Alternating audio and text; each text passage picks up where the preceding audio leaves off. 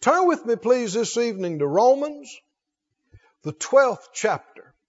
Romans chapter 12. If you didn't bring a Bible with you, hold up your hand. The ushers have extra Bibles. Be glad to let you use one of ours. Watching by internet, of course, get your Bible and follow along with us. Read carefully. I'm not big on trying to multitask when the word's involved. That's right. Amen.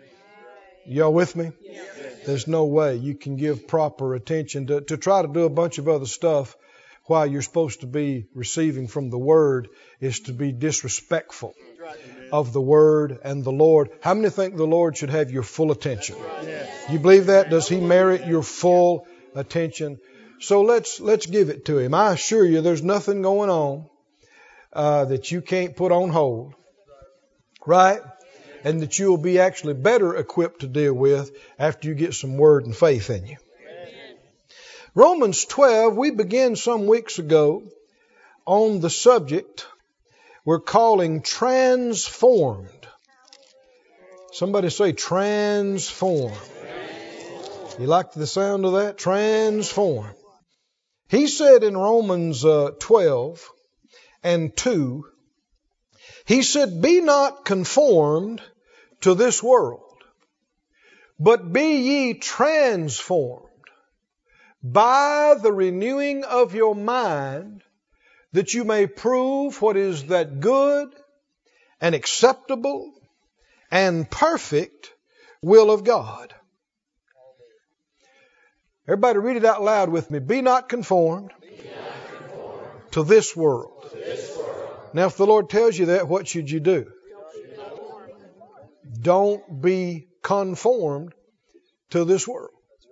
The word conform means to fashion alike. It means to conform to the same pattern. The world that we live in is pressuring us and everybody in it to conform to ungodliness. That's right. You hear the term peer pressure. Well, it's a spiritual reality. Unbelievers on the job, unbelievers in the workplace, unbelievers in the neighborhood, in the community, those that don't believe in God, the very fabric of society, the very environment of the whole planet. The Bible said Satan is the god of this world. Right. And we're just reading in 1 John, aren't we? And the 5th chapter talks about that the whole world lies under the power of the evil one. Well, that's a pressure and an influence. And that's why when you get born again and you stand up and say, I love the Lord Jesus, hallelujah, that their pressure will come to bear to shut you up. And you don't want to do this sin or that sin. You don't want to participate in this or that. There will come pressures to try to make you feel like the oddball, to make you feel like something's wrong with you, and you need to conform. You need to hush and be quiet about Jesus and this God stuff and let the world shape you into itself. But something ought to yell from the inside of you and say, no, no. I am in the world, but I am not of this world. I am not like this world. Glory to God. You know, there are whole religions and movements that try to say, well, we're all brothers and sisters. And that's not true. That's just not true. There are two families in the earth. Jesus talked about it extensively. There's the family of Satan. Jesus told some of the most religious people of his day, you are of your father, the devil. That's right. Didn't he tell them that? How many think the Lord knows what He's talking about? He's right. And unless you have been born again, you're in that family. That's right. And you are a child of darkness. People don't notice it because we're living in a world of darkness. And that is the spirit of the whole thing. But when you've been born again, you've been translated out of the kingdom of darkness into the kingdom of God's dear Son, and you're different. You're different. You are changed. And the Lord tells you, don't conform to this ungodly world. And you're supposed to say, yes, sir. Yes, sir. I won't. Don't be conformed. It's trying to mold you. It's trying to shape you into itself. And you're not to allow it. You're not like them. You're not supposed to be. They need to become like you. Boy, that's conceited and egotistical. It's the truth. If you're not born again, you need to be. That's right. Conformed. Don't be conformed to this world, but what? Instead of letting the world squeeze us and shape us into the likeness of itself, there's something else can happen in us. Not conformity, but transformation. Now this word is from the Greek word we get our word metamorphos. Metamorphosis. What happens when a caterpillar turns into a butterfly? It means to change into another form. And this is for born again people. See, just because you got born again doesn't mean that your mind automatically thinks right. That's why he tells us here, you need to be transformed. And how it's going to happen by the rest of the phrase says what?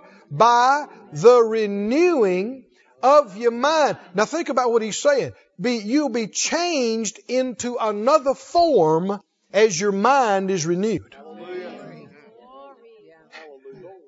You'll be changed into a different person. Do we believe this or not? Yes. Now there's been an error with a lot of folks in church trying to get people changed that need to change, but only doing it through prayer or through laying on of hands or some of the things that they consider to be the most spiritual. And obviously we believe in prayer. Obviously we believe in laying on of hands, but he didn't say transformed by prayer. That's right. That's right. He didn't say transformed by the laying on of hands.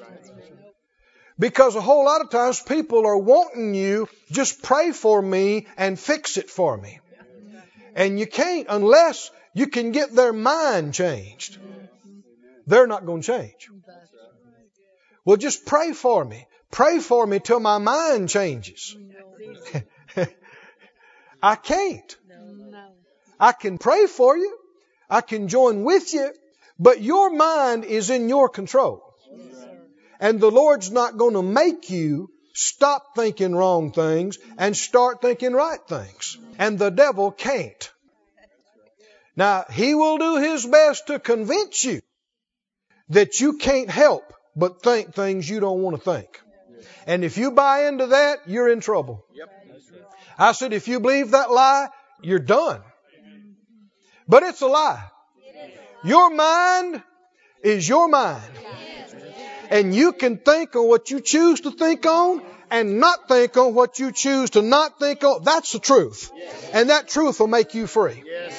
Now there's some things you can do that make it easier or harder for you, but don't doubt that truth.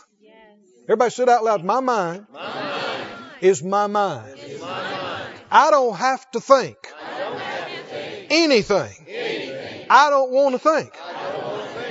I can choose to think anything I choose to think. My mind is my mind. Hallelujah. Glory to God. And so there hasn't been enough emphasis sometimes on this. And people think, well, I just need y'all to pray for me more. I just need y'all to lay hands on me. I just need, well, no. Do you want to be changed into another person? Come back to the Bible. The Bible says that transformation happens by what? Renewing. By the renewing of your mind. Well, then let's don't cast the word aside and try to get it done some other way. How many of you are going to get in trouble ignoring what the Lord told you? Yes. Trying to do it. Well, I'm just going to pray till it happens. I'm just going to fast till it happens. I'm going to go to every meeting, get people to lay hands on me till it happens. No, if you ignore what he told you to do, you'll be frustrated. because you'll get everybody and their brother to pray for you, and you'll do all this stuff, and you'll still be in bondage, and you won't be changed, and you'll wonder why, and people get mad at God.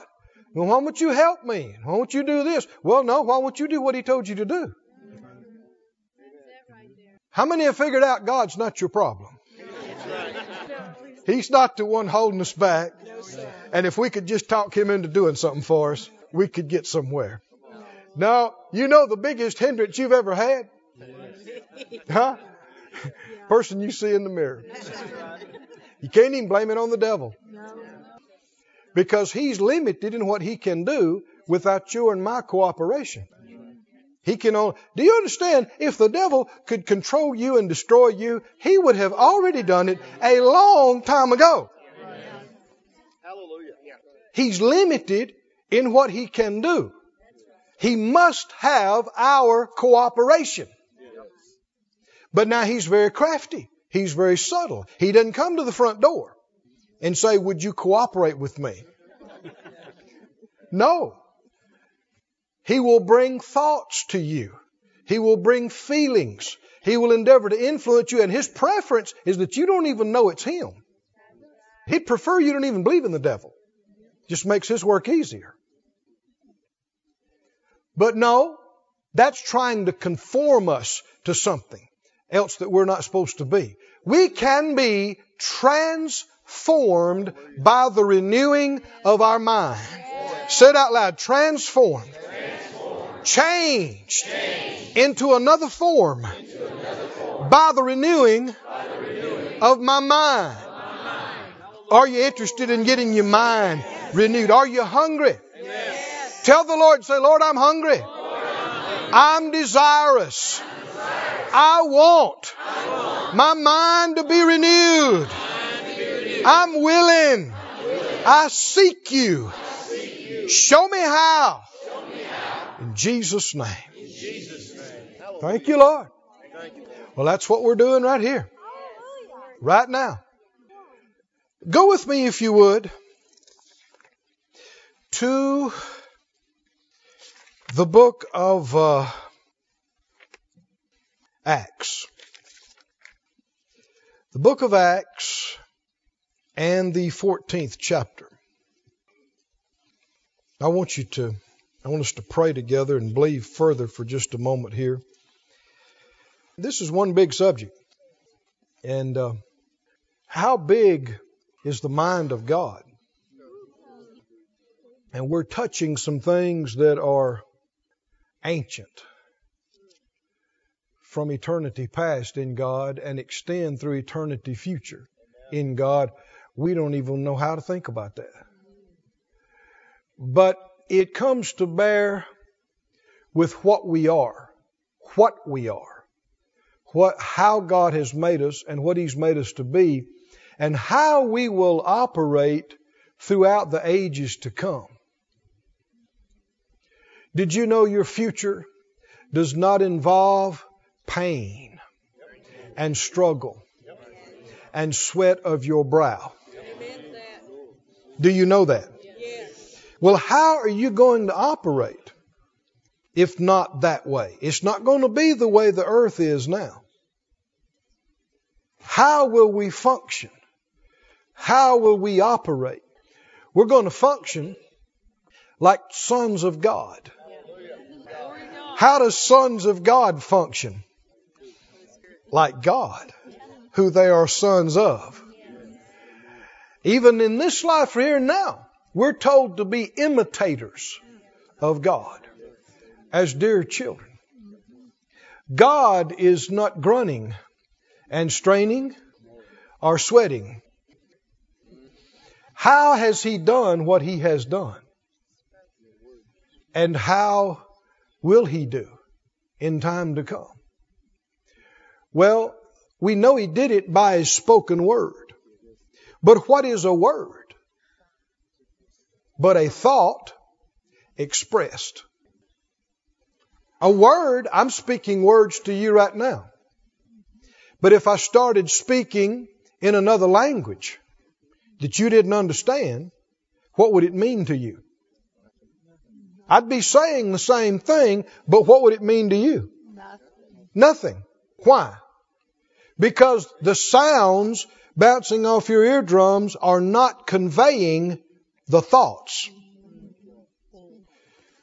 So you can see the Lord's had us on words on Sunday. And this is the perfect companion, isn't it? Because what are words? They're thoughts spoken, thoughts expressed. If you were here, last time we spoke on this, I asked you a question. What is a thought? Anybody remember the question? Did you get the answer yet? What is a thought? We throw the words around. We've lived with it for our whole life. People talk about, I'm thinking. I had a thought. What are you thinking? Well, we got together and talked it over and thought about it. And what does that mean? What did we do when we thought? What was going on? What is a thought? Where do they come from? How do they exist? What is their purpose? Say it out loud. What is a thought? What is a thought? Before we go to Acts, go to Psalms. I think we got to work our way to Acts. Psalm 139. Psalm 139.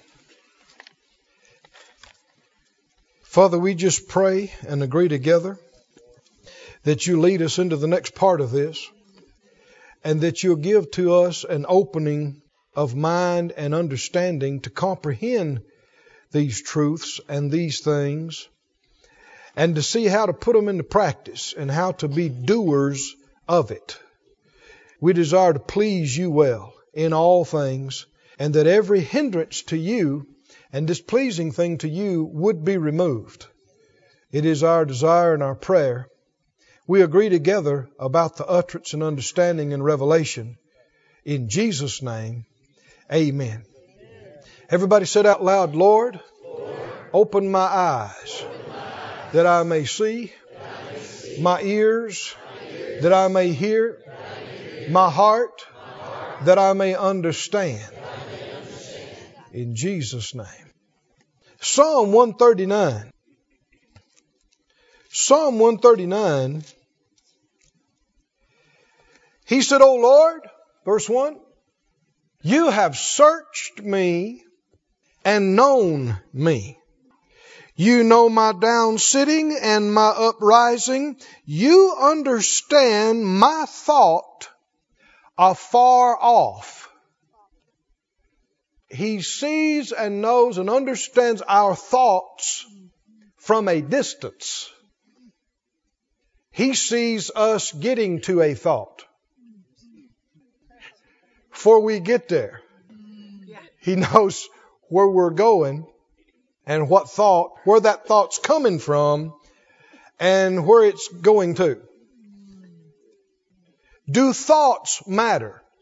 If thoughts were inconsequential and unimportant, would God bother to know your thought afar off? No. One of the first steps toward getting our minds renewed is we must acknowledge and embrace and believe that thoughts are significant. Amen. Thoughts are not nothing. Thoughts are important. And it matters a great deal whether we think a thought or don't. Keep reading. He said, you compass my path and my lying down. You're acquainted with all my ways, and there's not a word in my tongue, but O Lord, you know it all together. He saw the thought before you got to it, and then he saw the word before you spoke it. And what is a word? It's a thought spoken, a thought expressed. You've beset me behind and before, and your hand is upon me. Such knowledge is too wonderful for me. It is high. I cannot attain to it. In our present state, it, for lack of a better word, it boggles us to try to comprehend what doesn't have a beginning and what doesn't have an end. Because everything we've ever come in contact with has a start and a middle and a finish. But we're dealing with things bigger than that. We're a part of things bigger than things that have a beginning and end. Where shall I go from your spirit? Or where shall I flee from your presence? And he talks about how the Lord is everywhere. Verse 17, notice this.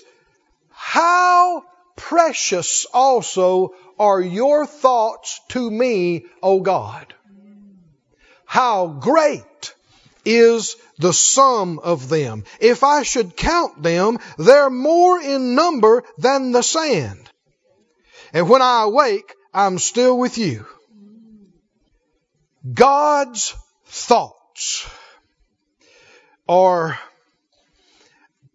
awesome. How can you describe them?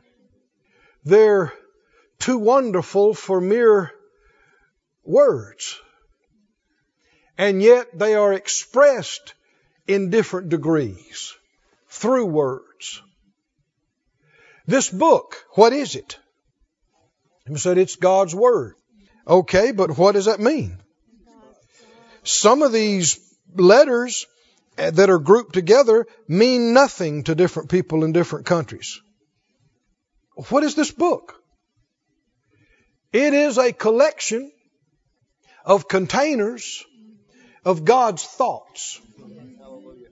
You can read them, you can hear them, and a thought that came up in God can come into you. And we can think God's thoughts. Is that big? Yes. How big is it? To think God's thoughts. Now, this is another evidence that we are not just a more highly evolved animal. Your puppy, as great as he may be, is not thinking God's thoughts tonight. Nor is your cat. They're not in the same class of being that we are. They're amazing creations. They're amazing. But they're not us. We're not even angels. People talk about, God took this one because he needed another angel in the choir. We're not angels. We're in a different class of being. We have freedoms angels don't have. We're created in the very likeness and image. Now, I'm getting ahead of myself a little bit. What is an image? Of God. Jesus is the Word of God. He also is the image of God. The express, exact image. The Word expressed the image. And you and I are born and predestined to be conformed to the same image. Hallelujah. Glory to God. Those last statements came right out of my spirit. Didn't even touch my mind. Hallelujah. Glory to God. He's answering our prayer. Amen. Amen. Glory to God. So I want you to read this verse out loud. Say verse 17. Say it for yourself. How precious also are your thoughts unto me. Is that true? Yes. Who are you talking to? God. Oh God. How great is the sum of them. People are hungry to read the latest novel, to watch the latest movie, to get the latest gizmo gadget technology. We ought to be hungry to hear a thought of God. Yes. Shouldn't we? That ought to be the greatest hunger we have is to find out what God thinks. Amen. Because there's power in His thoughts. Amen. When we think them, to renew our insides. Hallelujah. And cause us to be transformed into something else. Glory be to God. Than what we were. Glory to God. I'm a different person than I was 20 years ago, 30 years ago. I'm believing I'll be a different person next year than I am now. And the next. How will it come to pass? Transformed by the renewing of our minds. Thank you, Lord. Somebody say, thank you, Lord. Thank you, Lord. Say it again, verse 17. Say it again to the Lord.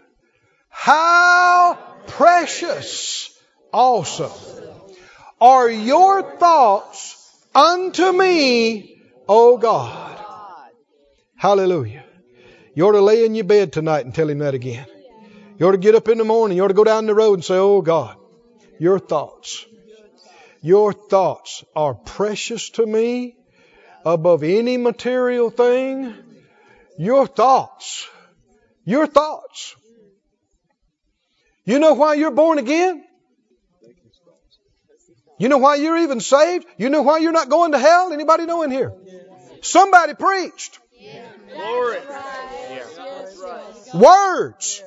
And you heard those words. And the thoughts. Oh, what a thought. The thought of the truth that the Redeemer came. Hallelujah. And the Word became flesh. God became man. Hallelujah. And He took your sins and He took mine. And He died on the cross and He paid the price and He raised from the dead. Glory to God. There was a time you didn't know those thoughts. There was a time you had never thought those thoughts.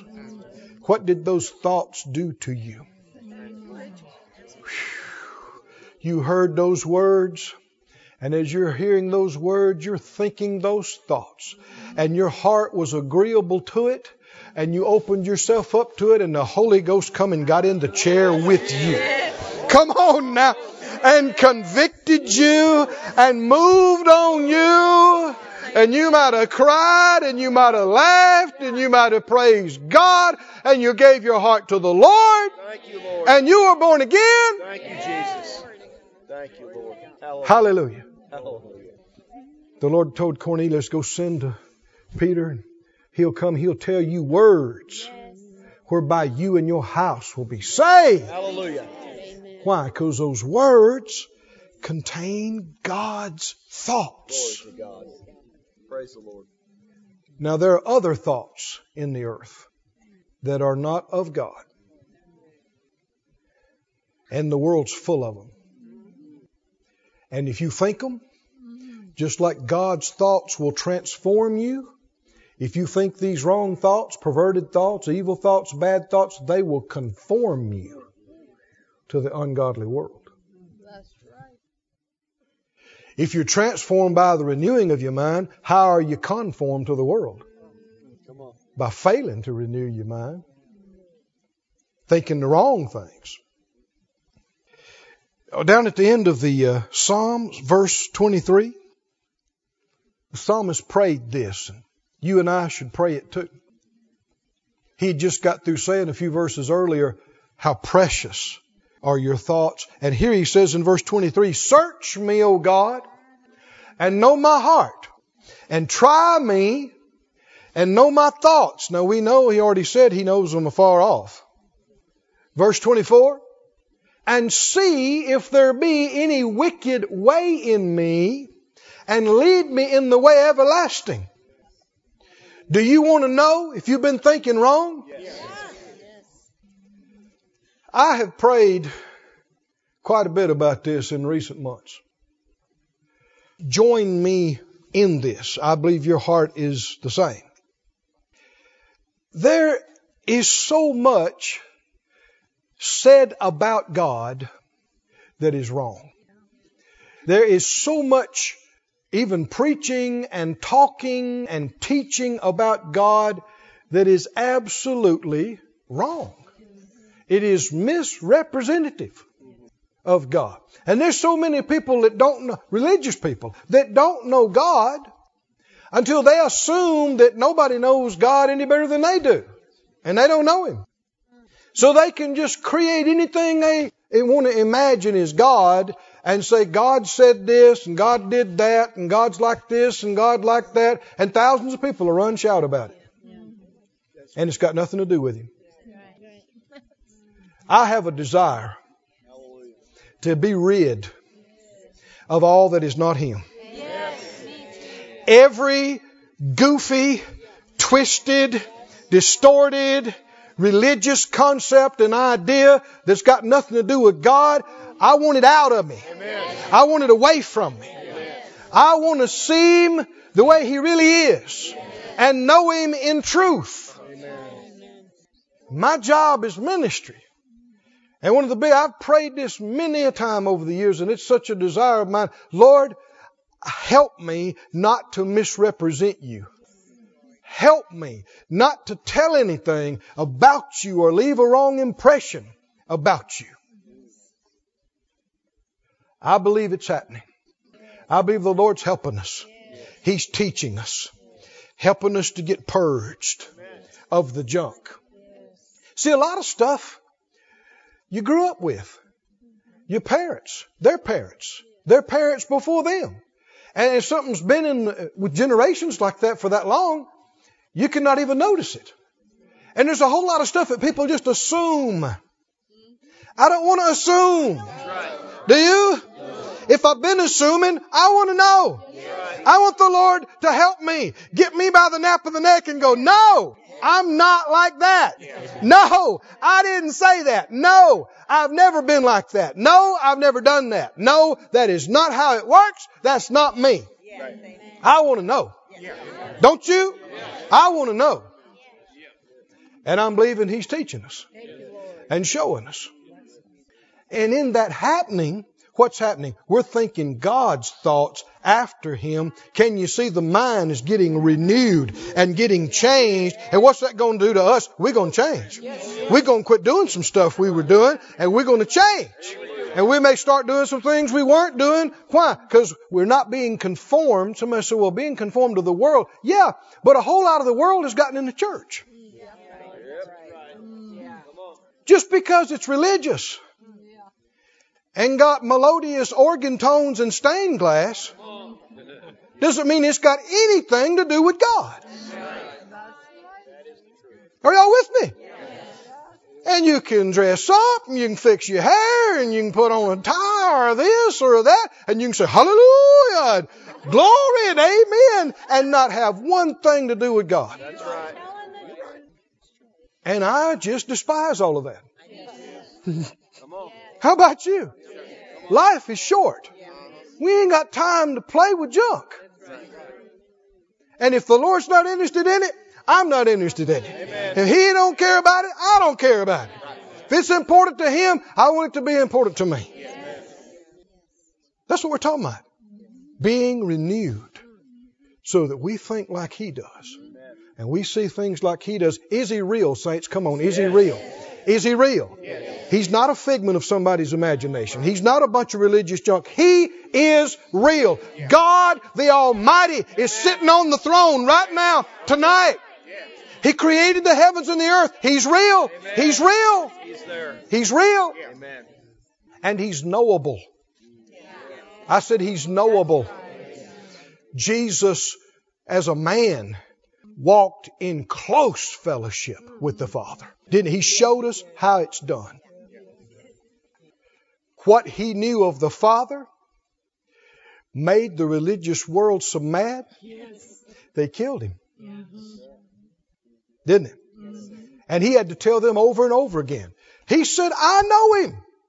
And if I said I didn't know Him, I'd be a liar like you. Because you say you know. And some of the most religious people, He said, no, you're of your father, the devil. God's not your father. Well, man, they were the high priest. They were the most regarded people in the whole area. And he's telling them they don't even know God. He knew it. Isn't that awful? Yeah. Preachers, leaders of the people, don't even know God. That's right. But it does not have to be. I said it does not have to be.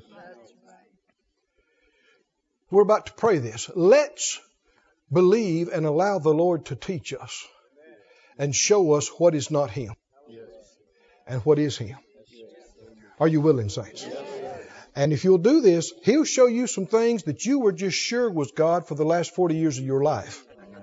Come on, are you listening? And that you and everybody you know have been doing and hollering about, and the Lord will show you that's not me, and you'll go, wow.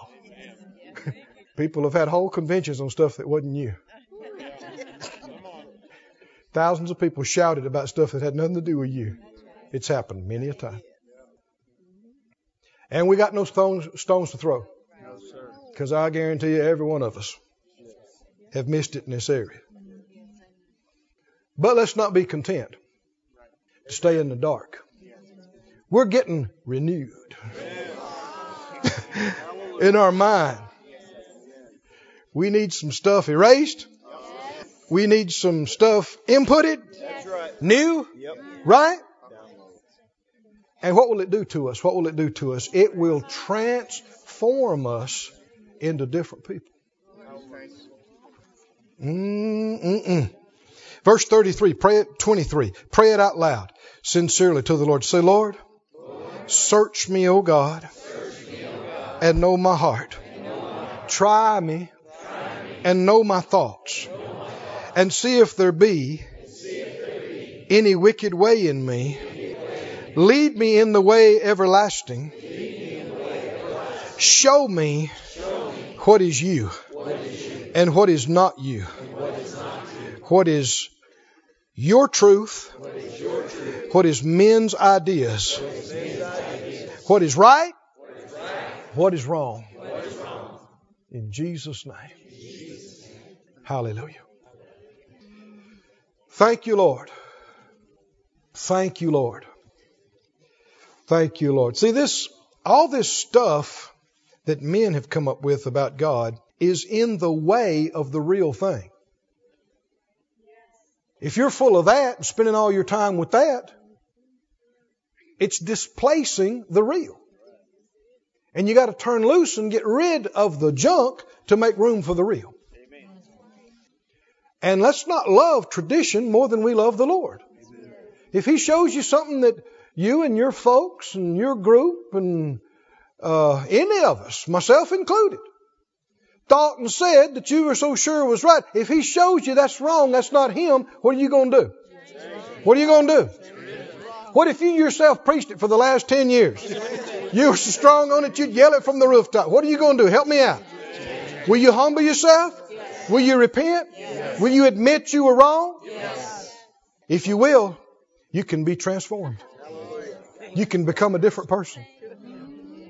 Glory to God. Somebody say, glory to God. Glory to God. Transformed. Transformed. Transformed. Thank you, Lord. You know, you ought not amen everything. That's right. That's right. You ought not amen everybody. Yep.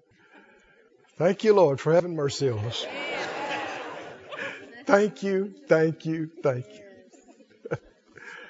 It's not about who's right. It's about what's right. We know who's right. God's right. His word's right. Amen. You still have Acts? Acts, what was it? Chapter 14. Don't be conformed, but be transformed by the renewing. Thank you, Master. Renewing of your minds. Thank you, Lord. What is a thought? I'm not quite ready to read Acts. What is a thought? Go to Genesis. How about that? We'll have to work our way to Acts. Genesis, the 6th chapter and the 11th chapter. Genesis 6 and 5. Then we'll go to Genesis 11. We need to answer this question. What is a thought? Because y'all didn't give me very many answers a few moments ago when I asked you about that. God saw that the wickedness of man was great in the earth. This is right before the great flood, Noah's time. And he saw what? How did the world get to the place where it just needed to be destroyed? It was so foul and so perverted and distorted that God himself said, this thing just needs to be wiped off. Here he tells you, the wickedness of man was great in the earth. Every imagination of the thoughts of his heart was only evil continually.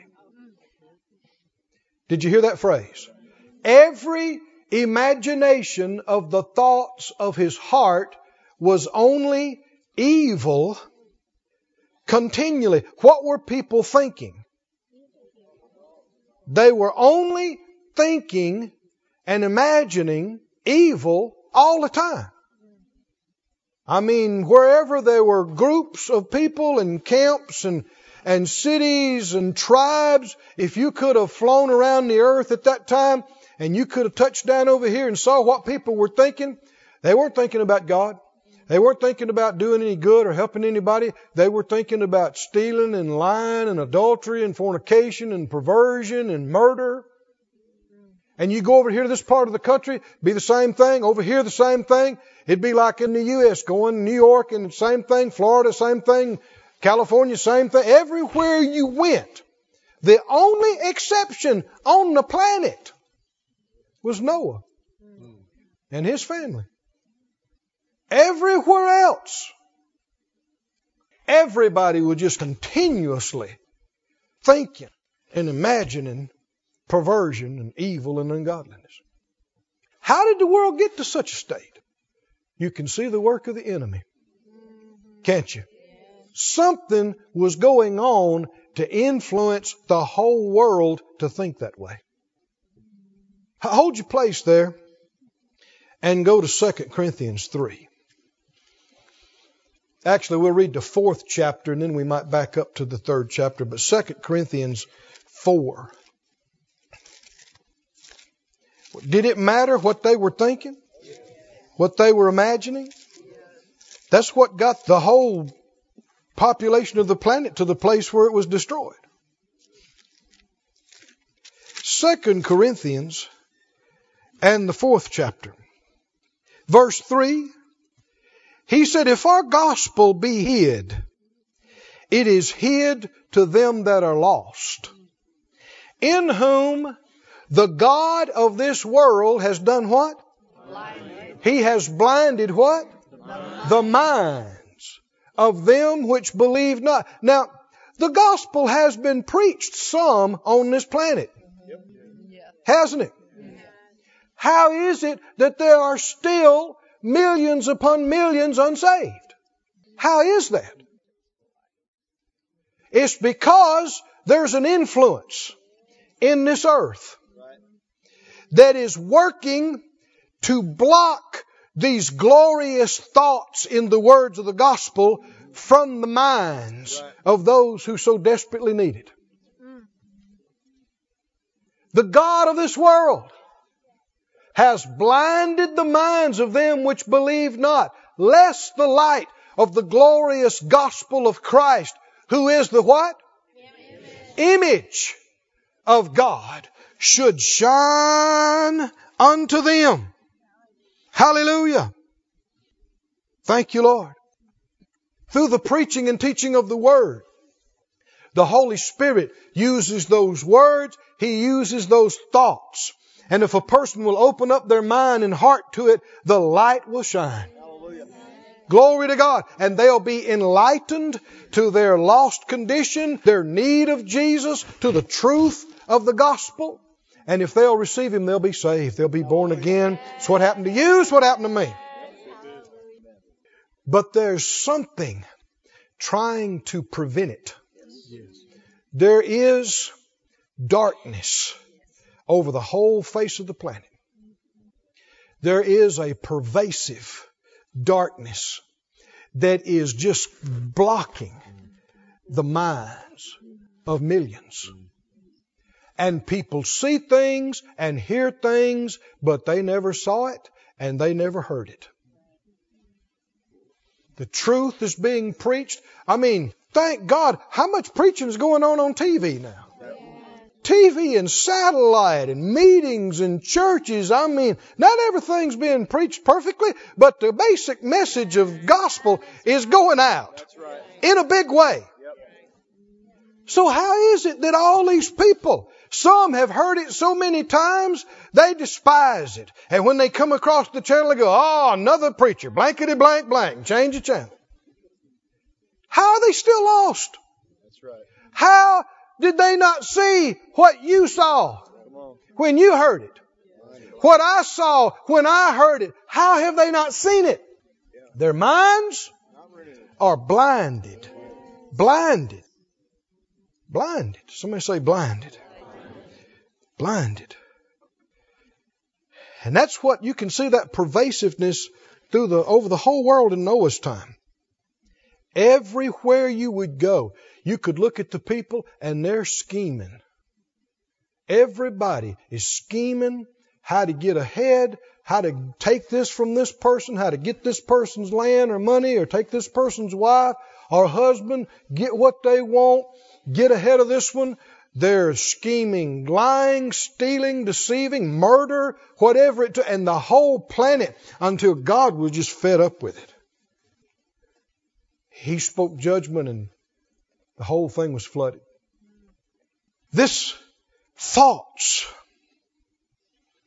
What's going to make heaven heaven? Soon we'll see and know. I heard a man give a testimony. He died in a crash and was dead for some time. And you've heard a number of these stories, and I'm surprised at how much they have in common, of people that were from different ages and groups and continents of the world. And yet how many how many of them you heard, they said they saw this bright light. Yeah. And they were just irresistibly drawn to the light. Well, did you know who is light? Yeah. God is light. And this one man described how he was taken to heaven. And he described some amazing things. And he said he was there for a few minutes and just awestruck with things. But then he realized there's no heaviness here.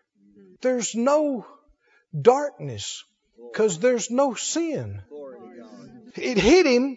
He had never been in a place like that, because this earth is heavy and dark, and everything has been tainted and affected by sin and the curse and death. And thoughts are real. And when people are thinking wrong thoughts, it taints the very atmosphere.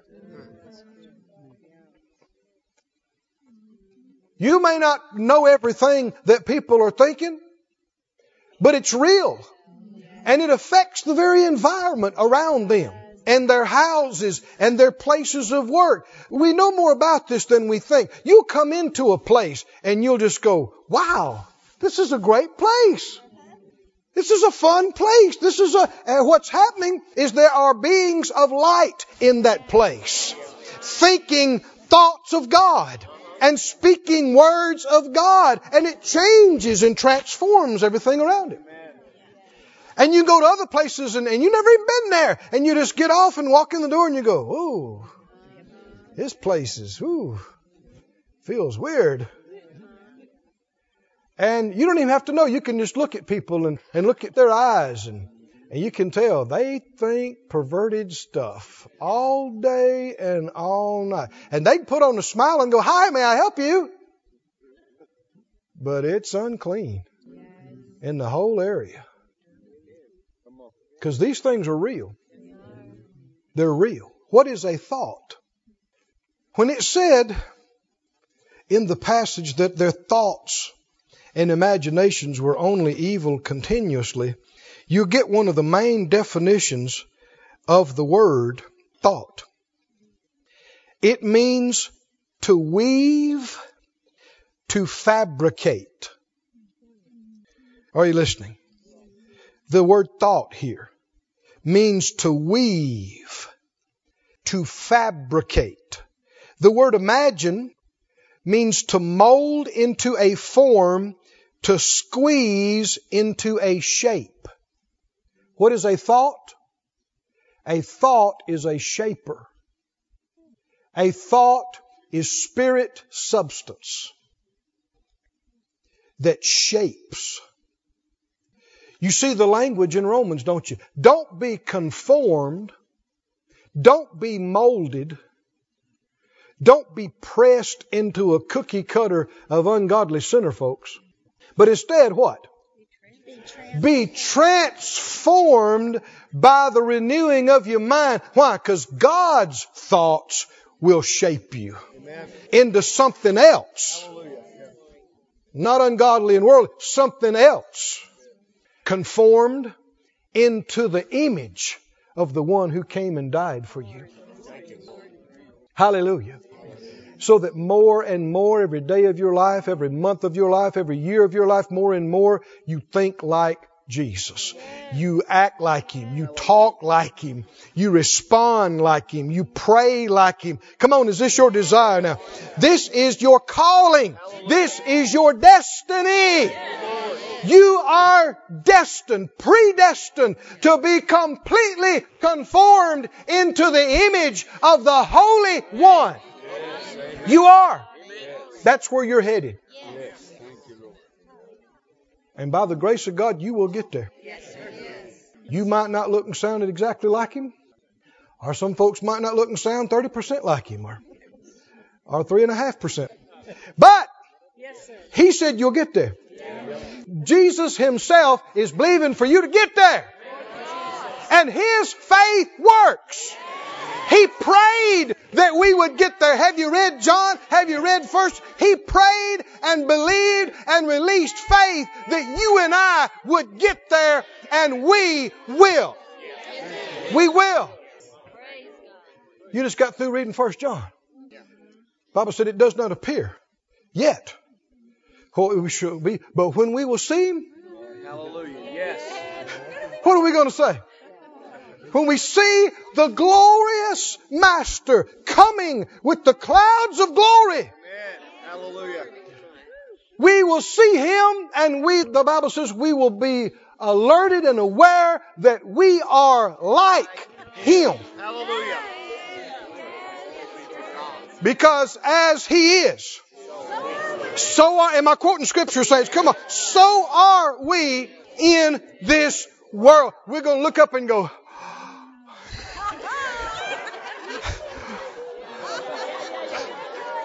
and He's going to say, I told you. I told you. You are like me.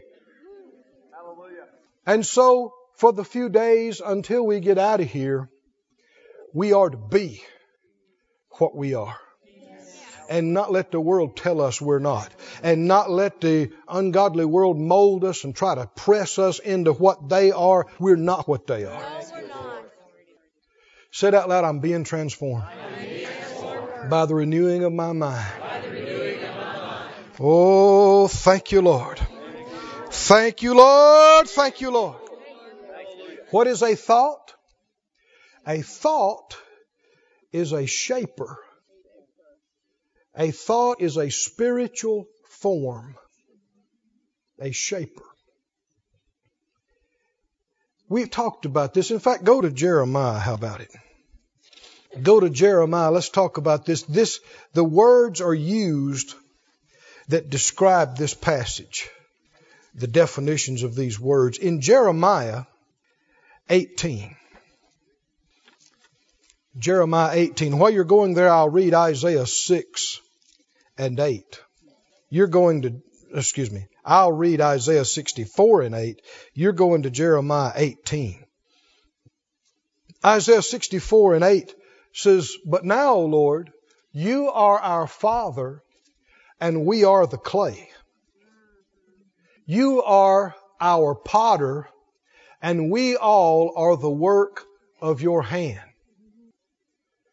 This describes what thoughts do. It's exactly what a potter does with clay. Jeremiah, you're holding your place there in the 18th chapter, verse 2. Jeremiah 18:2. The Lord told the man of God, he said, "Arise, go down to the potter's house, and there I will cause you to hear my words."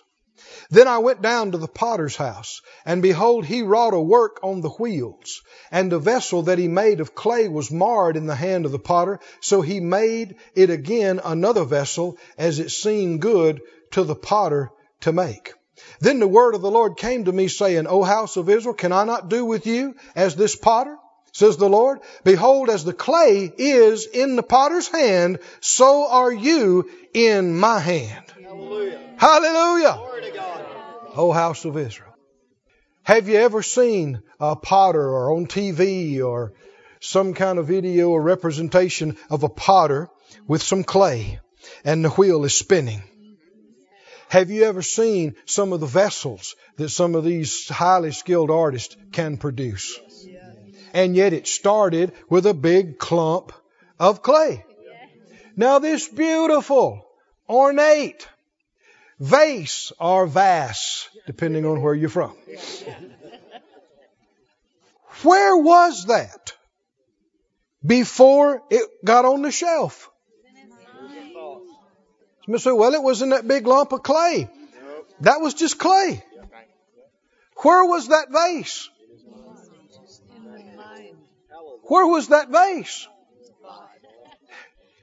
It was in the thoughts of the potter. God tells us that is exactly how we are with Him. How did we get here? Where did we come from? People talk about the unanswerable questions of the universe. No, they're already answered in the book. Where did we come from? We were in the thoughts of God. He conceived us. Not millions of duplications. Every one of us is as individual as can be. That's right. He could have made us all carbon copies if He wanted to. Every one of us was first a thought in Him. Glory to God. And now here you are. You see the picture of it so clearly with the first man. Where was Adam before there was an Adam? He was in God's thoughts. And what did God do? He reached down with His hands. And what He had in here, He made arms and legs and noses, eyes and ears, intestines, lungs and knees. He had all that in Him. And He made it. Glory to God. Before it was here, it was in Him. And of course, all of us have come from Adam and Eve. And so when He made them, He made all of us. Because we were all in them. The complexity of the billions on the planet was in Adam, the first man, when He made him. That's why God didn't have to make another one, number 2 and 3 and 5,000 and 5 million, because the 10 billionth one was in Adam when He made him. Glory to God. But then Adam, Eve, disobeyed God, sinned, fell. So there needed to be another Adam. And he is the last Adam. And oh, come on, are you awake, saints? Are you listening? And when the word was spoken, Mary conceived. She didn't conceive from a human father. Right. She conceived from a word which carried a thought from the Almighty. The angel carried that word that had the thought of God in it, and he brought it and gave it to Mary, and Mary didn't understand it, but she said, "Be it unto me according to your word. Behold, the handmaid of the Lord," and conception occurred in her. The word literally became flesh and grew in her womb and was born and lived and walked and showed us how to live and be representative of God and please God, and went and paid the price. Amen. And when he was raised from the dead, without going into all the scriptures, I hope you know them, the Bible teaches us that we were raised. Amen. And just like, doesn't Romans talk about it? In Adam, all die. In Christ, all are made alive. Just like the billions were physically in Adam when God made him, all the redeemed throughout all the ages were in Christ. When God raised him from the dead, he raised me, he raised you, he raised everybody that would ever believe on him.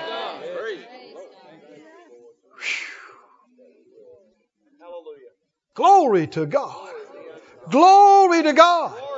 And the seed, the incorruptible seed of the Word of God is in me and in you. And that seed will produce after its own kind. Glory to God. What is a thought? A thought is a spiritual form that shapes. Go to 2 Corinthians again, the 3rd chapter, and I think maybe we can close with this. Thoughts are spiritual substance that has the power to shape. Where was that vase? What gave the potter the power, the knowledge, the ability to shape that into the form? He or she knows exactly what it's supposed to look like. They can already see it when all you can see is a big lump of clay. And we're not talking about, I know some people make little things that look goofy, but I'm talking about an artisan. That some of these vases are centuries old. And you'd look at them and just, in our day of industry and machinery, think, how in the world could you create something like that with the latest, greatest equipment and machinery? How did they make that? It was in here. And it was in here. And that thought was the spiritual shape. And it gave them the knowledge, the wisdom, the skill to know exactly how light of a touch, how heavy of a touch, how fast the wheel to spin, exactly how to decorate it or to paint it or to put the gold leaf or whatever on it. That was in here, but it got out here. Why? Because while that thing's turning and you're seeing clay, they're seeing something else. And they just kept working until what they saw in here appeared here. And what they're looking at here looked exactly like what they saw here when there was no vase. And God tells us that is exactly what's going on between Him and us. But He needs our cooperation as to how hard this is to take place, how long it takes for it to take place, how arduous, difficult, because there's another influencer. There are thoughts that are not from God. What are they? They are also spirit shapers. There are perverted works, books, movies, things that'll show you how to sin and how to be evil. And if you think about it, what will it do? It will work in you to shape you into that. If you think on that junk night and day, it will cause you to begin to talk like it and use the same inflections and see things the same way and approach things the same way. What's happening? It's shaping you. It's shaping you. The devil wants to conform all of humanity to his wicked, perverted self. He wants to create the whole world in his likeness and image. See, he has a God complex. He wants to be God. And he ain't God, and he never will be God, and he'll never get close. And he knows it, and his time is so short, and that's one reason he's so mad. But tough. Because what he so wanted, we get. It's happening for us. God didn't make us angels or animals. He made us to be conformed to His exact image. Hallelujah. Like Father, like Son. And when He looks at you and me now, see, the devil will try to get you to focus on your mistakes and your shortcomings and your ignorances. But did you understand your Father is looking at you through the righteousness of Jesus? He sees you. That's the only way you could even be saved. That's the only way we could even approach the throne of God. He's looking at us through that. And He's going to keep looking at us through that until we are formed into that. Come on, are you listening to me? We might look like a great big old wobbly piece of clay flopping around on the wheel. But you know what He sees? He sees a priceless, one of a kind vessel that is just like the Master Jesus. And it doesn't matter if it takes 10 years, 100 years, 10,000 years, you're headed that way. And He will keep looking at you, and He will keep, as much as you yield to Him, He'll move and He'll mold and He'll shape and He'll bring His thoughts into you and you'll think them and that'll change. And it may not seem like much is happening, but all at once a great big old clunk will fall off. And you'll get free and you'll go, whoo, this is so much better. And then He'll trim this and He'll bring that up and He'll move that down and He'll do. Come on, are you listening to me, saints? Hallelujah! 2 Corinthians 3 describes it. 2 Corinthians 3. Verse 14. Again, he talks about people's, this is 2 Corinthians 3:14. He talks about people's minds being blinded. Verse 16. Nevertheless, when it shall turn to the Lord, the veil shall be taken away. Now the Lord is that Spirit. And where the Spirit of the Lord is, there is liberty. Hallelujah. Now this has been used and bannered about, and it is true. It's true. But keep it in context. What's he talking about? Where the Spirit of the Lord is, there's liberty. He's talking about people being blind and then people being able to see.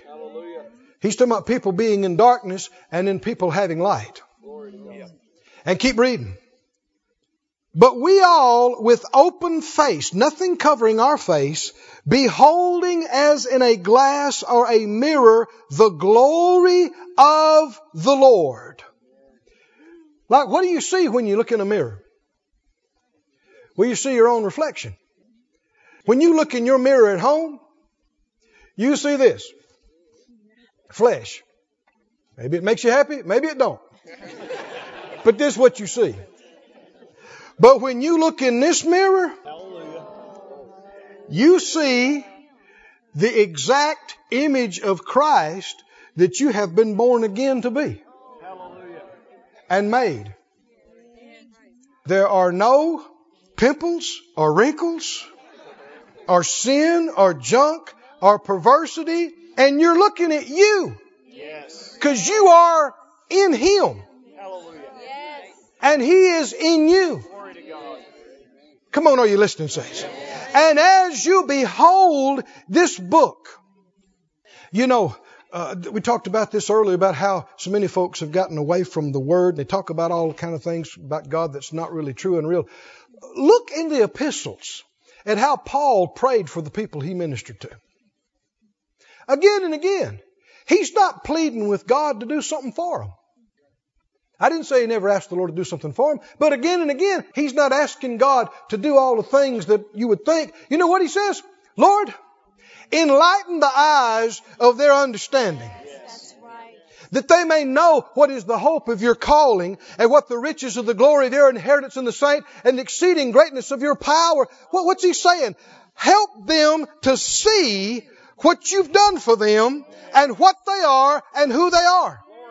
Help them to see it and to realize it. Fill them with the knowledge of your will and all wisdom and spiritual understanding. That's the way he keeps praying for them. Why? Because everything that needs to be done has been done. Jesus did it. It's already done.